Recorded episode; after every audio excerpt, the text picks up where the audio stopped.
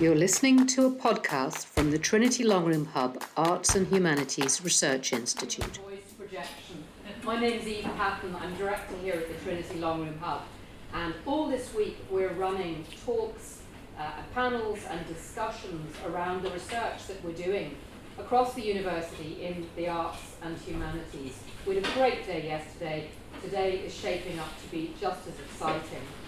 Uh, when we put out a call earlier this year for contributors to the festival, to our colleagues, one of the very first people to volunteer was uh, our speaker today, Michael Cronin.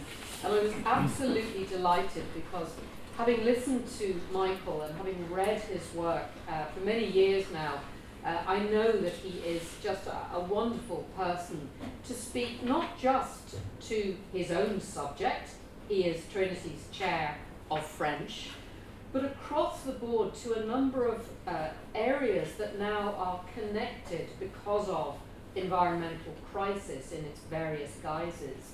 Michael is an expert in language, in language diversity, in language loss, in minority languages, and of course in languages in translation. He's previously served as the director of our Centre for Literary Translation down at the other end of college. Uh, and you'll also read him most weeks, I think, in the Irish Times, writing on works of uh, literature in translation. He is a renowned literary critic, a renowned cultural critic. He's also an expert on travel literature. Uh, and if you look at our Wall of Fame book posters that we have downstairs in the lobby, you'll see his recent book uh, on uh, traveling in eco travel, travels in the Anthropocene which was published, I think, just last year, Michael, and which we launched here in the Hub. Uh, so he is a critic and a commentator of great distinction, but also of great relevance. And having just heard the wonderful panel from our environmental humanities team here in Trinity, uh, we're very much aware of the, the, the, complexity and the range of questions relating to our environment uh, that we have to address from the arts and humanities.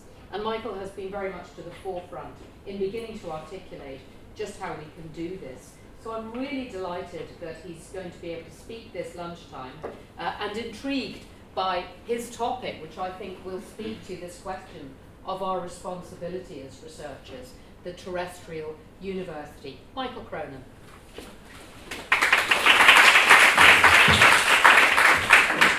Uh, thank you very much, uh, Eve, for that, that, that more than generous introduction. Um, I'm sure some of you were slightly alarmed when you heard that I was one of the first people to volunteer, because that's not always a good sign, you know, if you're organising something. The kind of eager beavers uh, who are guaranteed to bore their audiences stupid uh, because they finally get a platform. And so, I hopefully uh, that won't uh, happen this this lunchtime. Um, what I want to to talk about. Um, in, in, in, a nutshell, um, in the, the time that we have together, is um, given the kind of the, the, the urgency uh, and the nature of the climate emergency, um, how do we rethink, or in what ways do we rethink uh, the institutions um, or the institution uh, that we work uh, and uh, study in, uh, which is the, the university? And I kind of prompted um, to think about this by uh, Jonathan Porritt's uh, work that came out um, a little over two years ago, uh, Hope in, in, in, in Hell, a decade to confront the climate emergency, where he, he says something that's not particularly controversial, is that basically uh, we win or lose uh, over the next 10 years um, in terms of the kinds of decisions uh, that we need to make, the initiatives we need to carry out, uh, the reforms and radical changes that we need to make. Uh, it does hinge on what happens over the next uh, decade.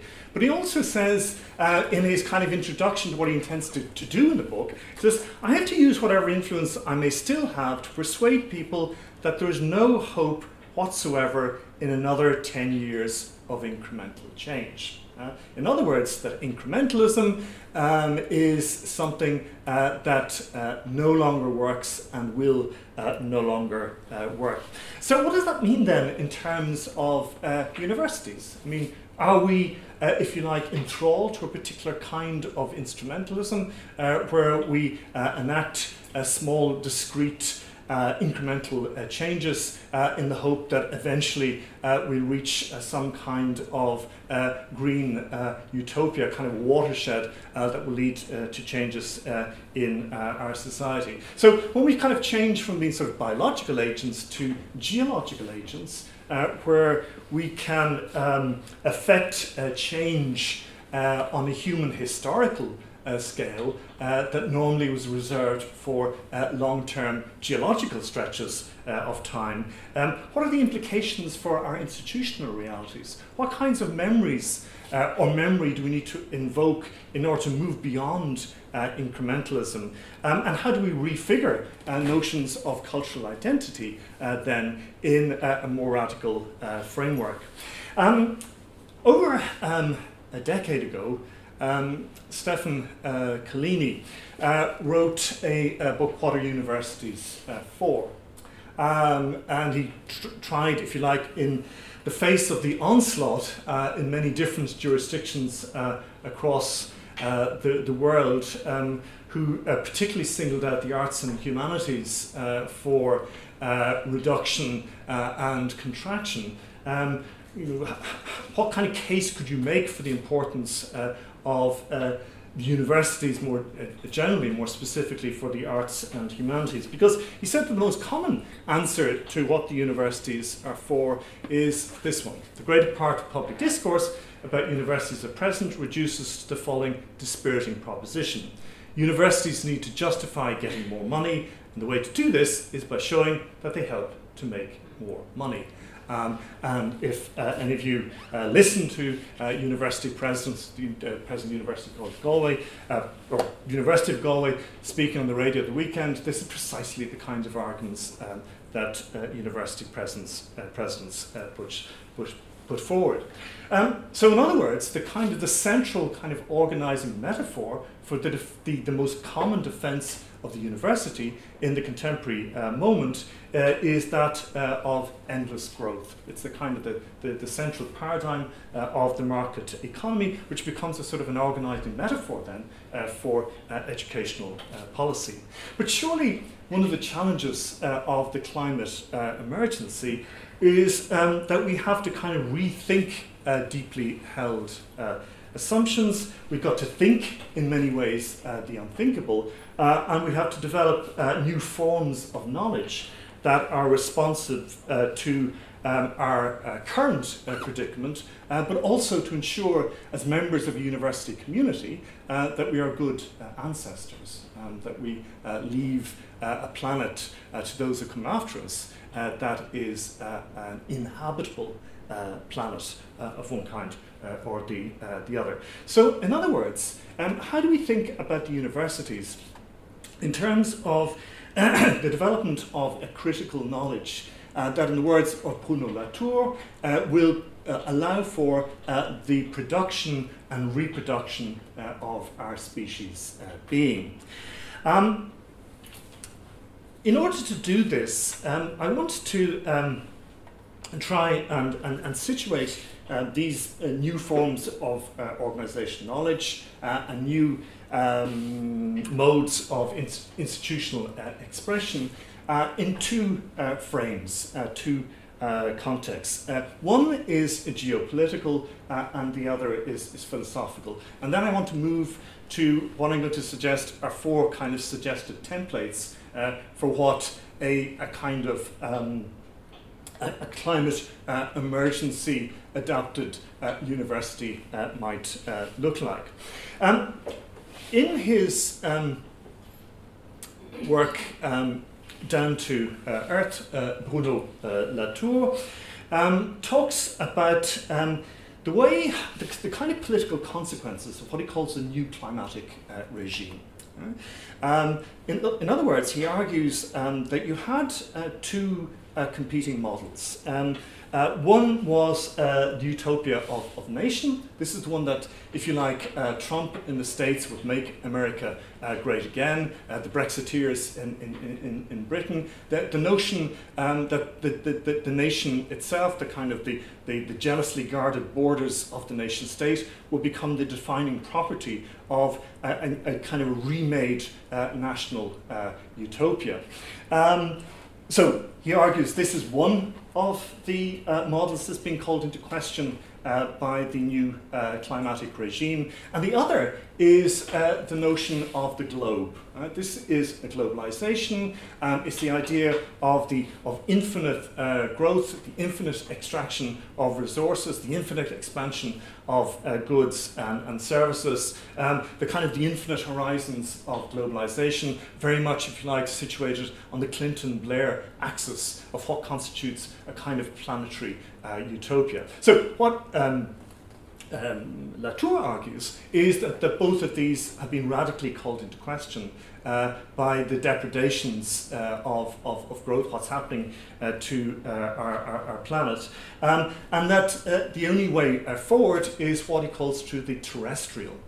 so the terrestrial paradigm, unlike the national and the global paradigm, is looking at the in, embeddedness of uh, living uh, organisms and inorganic matter uh, in uh, the life systems uh, of the planet, and how the life systems of the planet depend in turn on the myriad of local spaces that permit it to continue. In other words, what the terrestrial is, it's an attachment to lowercase Earth, but that doesn't involve a detachment from upper uh, case uh, Earth. So this, if you like, is the sort of the um, what I would argue is the sort of the geopolitical uh, context uh, to uh, the shift to something uh, different.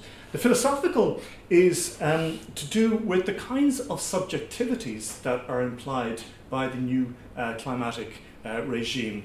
Uh, and Martha Nussbaum uh, gives us you know, an idea of the kinds of questions that we need to, uh, be asking uh, here, which is um, she talks about this question, what it is to be human. So the question, what it is to be human, is not just narcissistic, it involves a culpable obtuseness. It's rather like asking, what is it to be white?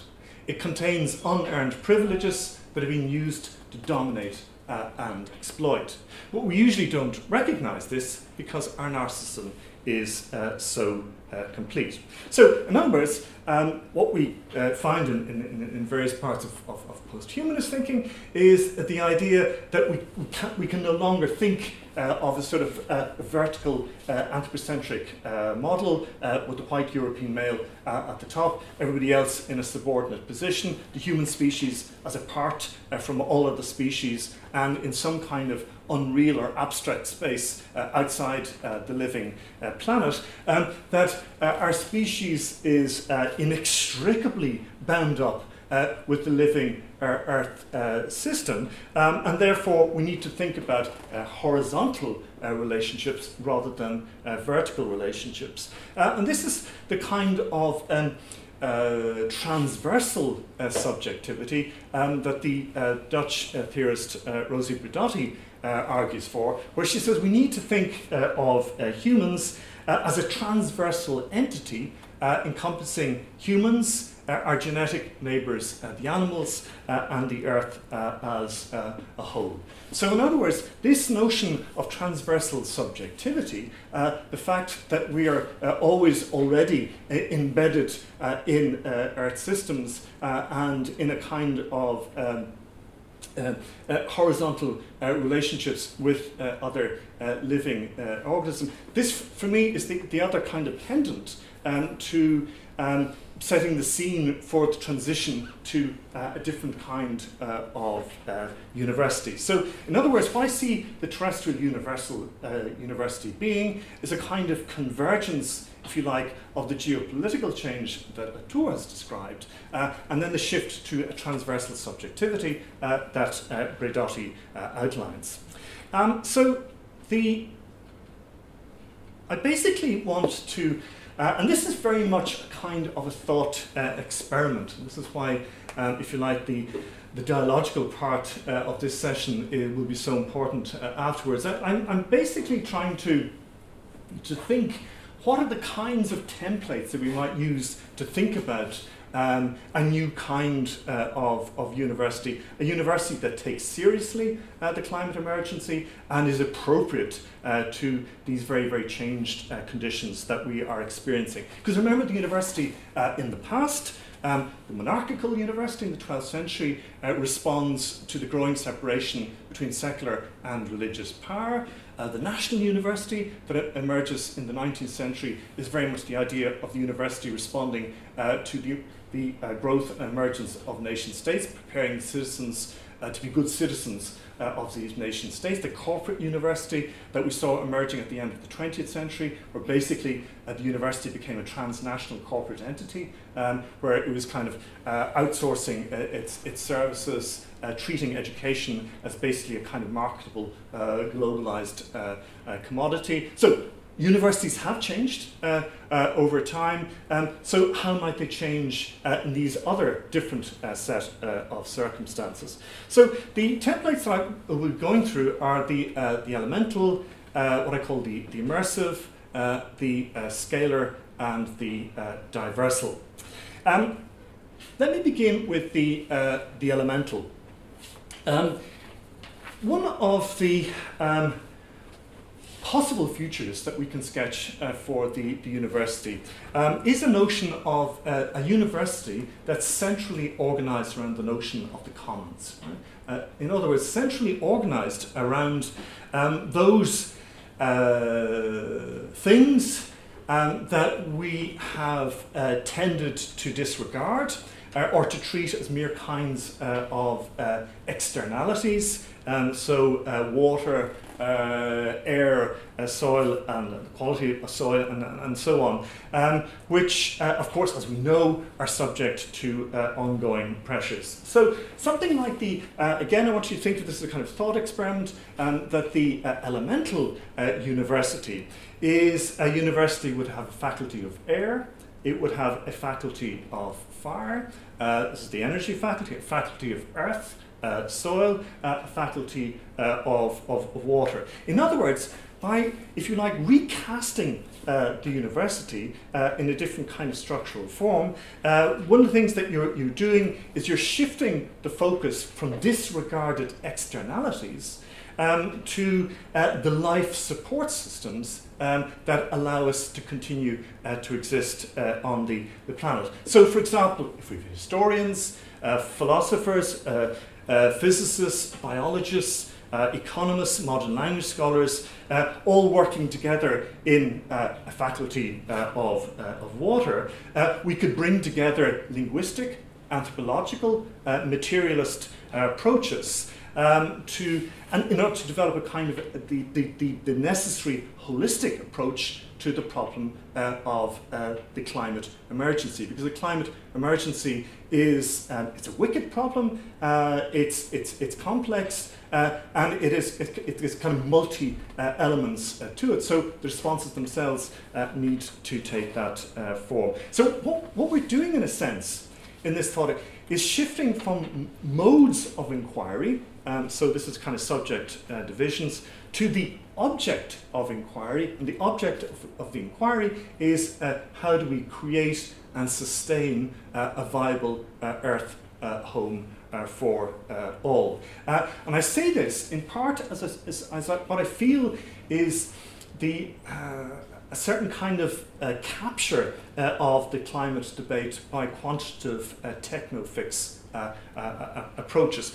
If we look at something like water, uh, for example, um, water is culturally profoundly uh, embedded uh, in uh, a multiplicity of ways, and that goes, that's everything from the kind of uh, ethno religious investment uh, in, in rivers, in the sacralization of, of rivers, which often become central uh, kind of topoi uh, in the development uh, of particular kinds of identities. So it's everything from that um, to the uh, social uh, construction of regimes of body hygiene, which lead to the use of extraordinary quantities of, of, of water. So, talking about water, this nicely leads me up to the next template, which is the, the immersive. Um, one of the characteristics of indigenous uh, cosmologies um, is uh, how focused they are on the uh, outside uh, world. Um, if you go to the, uh, the folklore ar- archive in, in our sister university here uh, in Dublin, University College Dublin, one of the things that you find in the, in the Boileges, in the, in the various tales there, is just how many of them are, are focused uh, on tracking, uh, looking at the outside world and the kind of the, the, the engagement between the human uh, and the uh, more than uh, human world. But if that is the, the characteristic of many indigenous uh, cosmologies, what is tend to characterize modernity is keeping people inside. It's looking inside, not looking outside. Um, the Moroccan activist and environmentalist uh, Pierre Rabhi um, has uh, argued um, that COVID confinement uh, was typical, not exceptional. Um, that confinement is something that characterizes modernity uh, from uh, our being uh, in preschool, through primary school, to secondary school, onto university, onto our workplaces. we spend all of our time in boxes uh, we spend our time in boxes that cut us off and isolate us uh, from the, uh, the outside uh, world. Uh, and this kind of philosophical enclosure uh, leads, according to certain thinkers, to a philosophical closure. Chris Arthur, um, from, from Belfast, um, has talked about how millions of us have become more defined by the time we spend indoors than outside. As a result, we've lost touch uh, with the natural world. Those with the most pronounced indoor sensibilities can't even uh, identify uh, the commonest species of birds, uh, insects, and plants in their uh, locality. Um, this is what uh, Ian Hamilton Grant calls physiocide. So, physiocide is the removal of this kind of more than human uh, knowledge uh, from our uh, daily uh, world.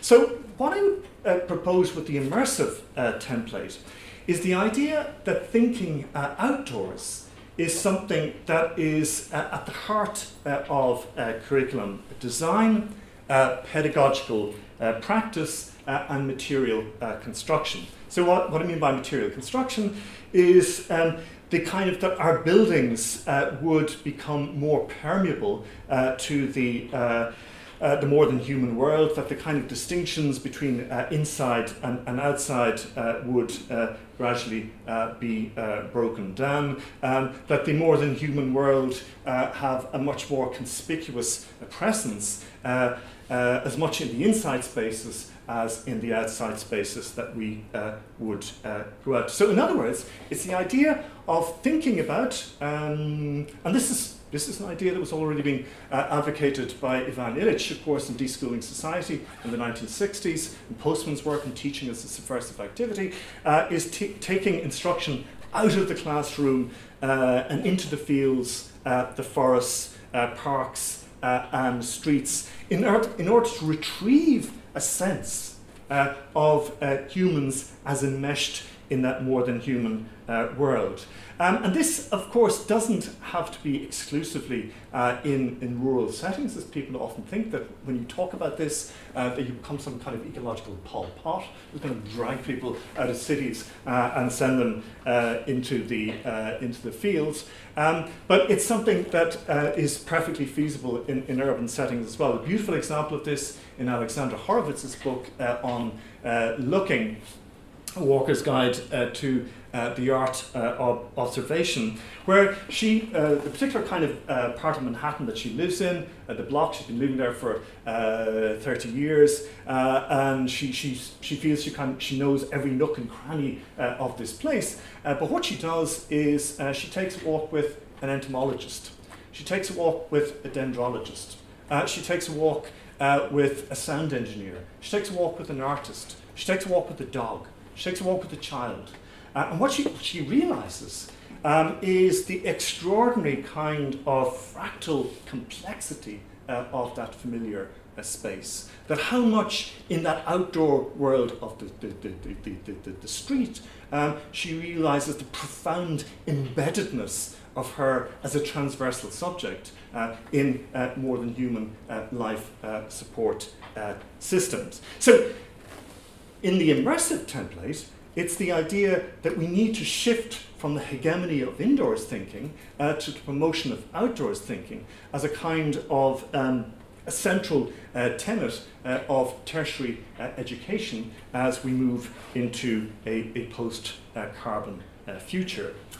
Um, the third uh, template um, is um, what I'm going to call the scalar. So the scalar is to do with the difficulty that we often have um, in education in the context of the, the climate emergency. Um, in dealing with the, the, question of what we call scalar literacy, right? In other words, um, how do we make sense of environment, environmental entanglements that are uh, across radically different uh, spaces uh, of, um, radically different scales uh, of time and space. So, in other words, um, how do you make people fully conscious of the fact uh, that uh, throwing a, a, a styrofoam uh, cup uh, is something that has consequences hundreds, if not thousands, uh, of uh, years into the future? Or if we're looking at the warming of the oceans over the last 100 years, that being equivalent to 50 million years of previous warming of the oceans. No, we're dealing with, with very, very different time scales. Um, and this um, has been articulated by Timothy Clark. Uh, we said the global context is now one of variously dangerous environmental tipping points, but in which changes are happening at scales that we do not perceive with ordinary human faculties, and with a complexity that may escape us, though we cannot uh, escape uh, it. Um, the sorry. Um, so, um, in order to make a sense uh, of this, um, or develop this kind of sensitivity uh, uh, to scalar literacy, um, I would make a distinction between two, two, kinds of scale. One is scale as focus, and the other is scale as, as range. So, scale as focus is basically the idea of uh, how you move uh, from uh, understanding the kind of microscopic underpinnings uh, of uh, life on, on Earth to the macroscopic uh, timescales uh, of uh, geological uh, pasts Uh, and uh, cosmic uh, futures. Um, in other words, looking at everything from the fate of microorganisms on the ocean, on the seabed, to the long term geopolitical consequences of glacial melt in the, the Himalayas. So this is, if you like, this kind of scale as focus. Um, scale as range is basically uh, the idea of um, how we need to think about uh, developing a kind of familiarity with a whole range of disciplines uh, that go from histology uh, to, uh, to history in order to develop a kind of understanding uh, of what is at stake and how uh, we respond. And I think part of this question of developing or putting scalar literacy at the heart of the way in which we think uh, and teach things in, in our university is also uh, what I believe is, uh, the, is a, a, kind of a pandemic uh, of attention. Um, one, one of the, um, these many studies um, that's been carried out on, on how people um, concentrate uh, on things. Um, but one study was done recently uh, looking at American college students found that they, the average amount of time that people spend on a particular task is uh, around about uh, 65 uh, seconds. Um, their academic uh, tutors and instructors uh, spend a little bit more. They spend 79 seconds uh, on a particular task. Um, office workers do much better. they shift their attention after three minutes. Um, so, um, we are living through what um, Larry Rosen has called a perfect storm of cognitive degradation as a result uh, of distraction. Right? So we're, we're, we're caught in this kind of algorithmic trap of perpetual uh, uh, distraction. Um, so, one of the things that we have to move from is what I would call an economy of, of attention, which is basically how to instrumentalize and how to monetize uh, your attention, which we're all subject to in, in using uh, search engines of various kinds, to an ecology uh, of attention, which would be the development of attention regimes that are based on sets of, of values uh, that look to uh, the long term survival uh, of uh, the, uh, the, the, species itself. Uh, and the, the, the, life systems on the planet. In other words, how do we develop a kind of an ecology of attention that, that counters the extractivist instrumentalist uh, forms of, of attention uh, that are doing such uh, damage to people's capacity to concentrate, their capacity to learn, and also, I would argue, uh, their capacity uh, for uh, political transformation. and as part of, if you like, that ecology of, of, attention, that creates then the potential conditions for enhanced scalar literacy.